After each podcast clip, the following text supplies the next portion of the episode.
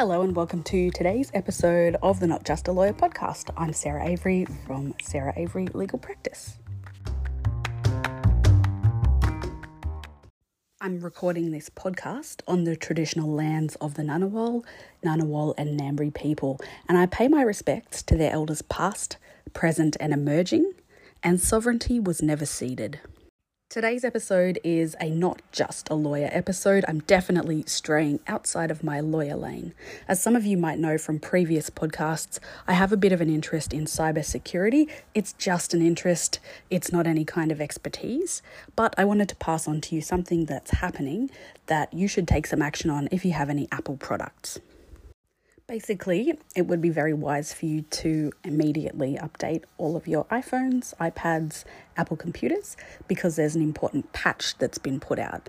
There are what are called zero days in the cybersecurity world. Now, what on earth does that mean? It sounds scary, it sounds fancy. I don't know what you're talking about. Basically, it's one of those terms of art that has come to mean something particular. So, looking at Kaspersky Labs and what they explain to be a zero day, basically, it's a really broad term. It refers to a security vulnerability that can be exploited.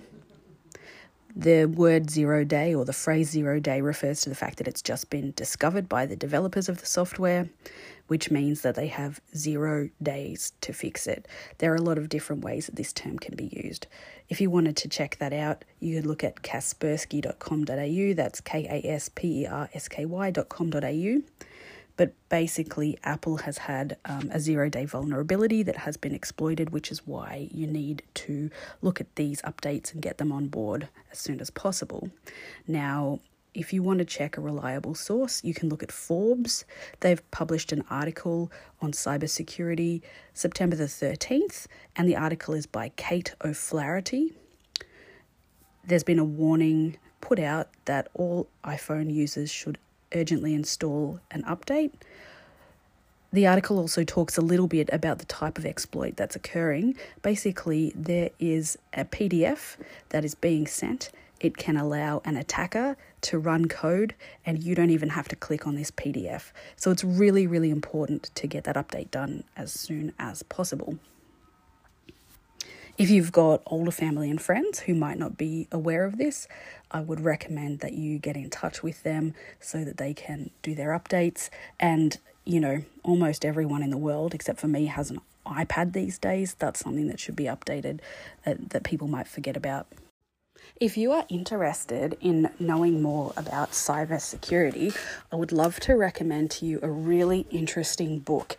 It's not a generalized book about cybersecurity, it's about a particular incident and it's absolutely fascinating. The book is called Countdown to Zero Day by Kim Zetter.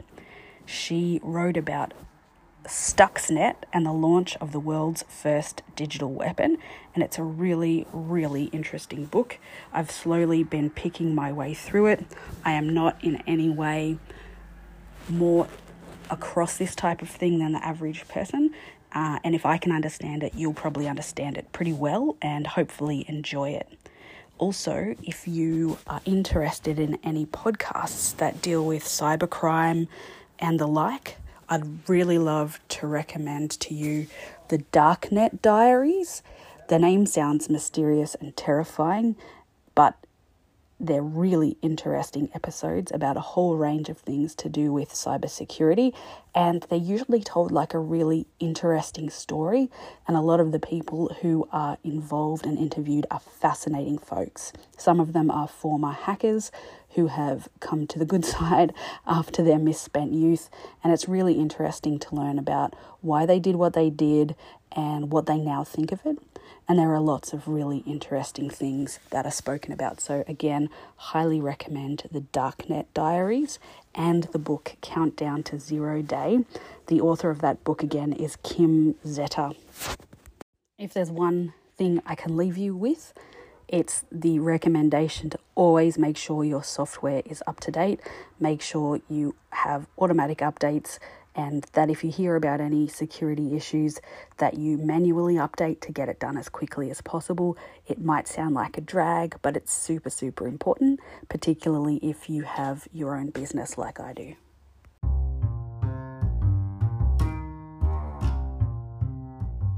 Thanks again for listening to this Not Just a Lawyer episode of the podcast.